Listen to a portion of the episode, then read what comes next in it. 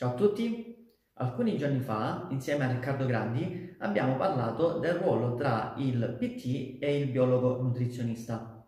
Per chi non l'avesse visto, il video è tuttora presente nel mio canale YouTube.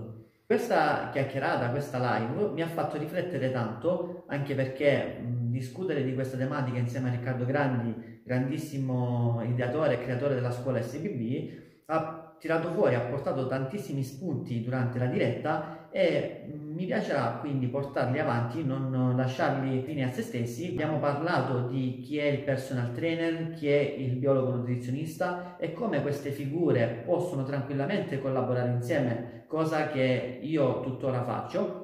Mi fa piacere anche sottolineare che provengo da entrambe le scuole, sono sia un biologo nutrizionista e sia un personal trainer ormai diversi anni e ho conosciuto, ho visto in maniera diretta la differenza che avviene in termini proprio di relazione tra il personal trainer e il cliente e il nutrizionista, il biologo nutrizionista e il paziente. Ci sono delle sottili differenze che avvengono semplicemente dal fatto che il cliente o il paziente si rivolge al professionista per avere un qualcosa Solitamente quello che chiede è un cambiamento, è quello di imparare, è quello di crescere da un punto di vista di conoscenze per quanto riguarda l'allenamento o per quanto riguarda uno stile di vita.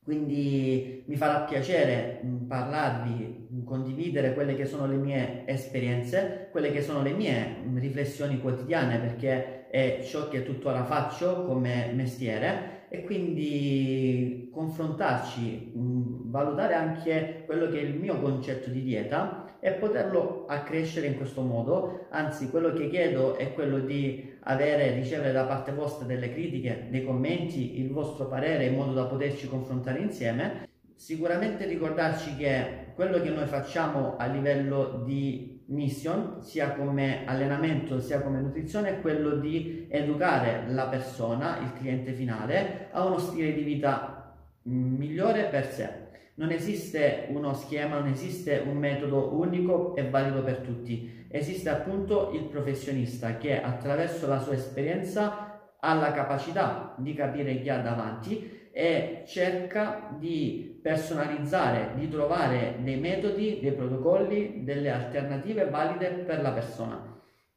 Ricordiamoci sempre che ormai è stato dimostrato da diversi studi come l'allenamento è un farmaco e ugualmente come la dieta, come il mangiare bene, nutrirsi in maniera adeguata è tanto importante quanto un farmaco o una cura. Quindi l'obiettivo primario resta sempre la salute della persona, la, lo stare bene, il trovare un equilibrio sia da un punto di vista fisico sia da un punto di vista mentale, perché le cose vanno insieme. L'obiettivo è quello di trovare il giusto equilibrio, la giusta routine e secondo me, a mio avviso, è l'obiettivo che un professionista si deve dare come priorità nel guidare la persona a migliorare il suo stile di vita.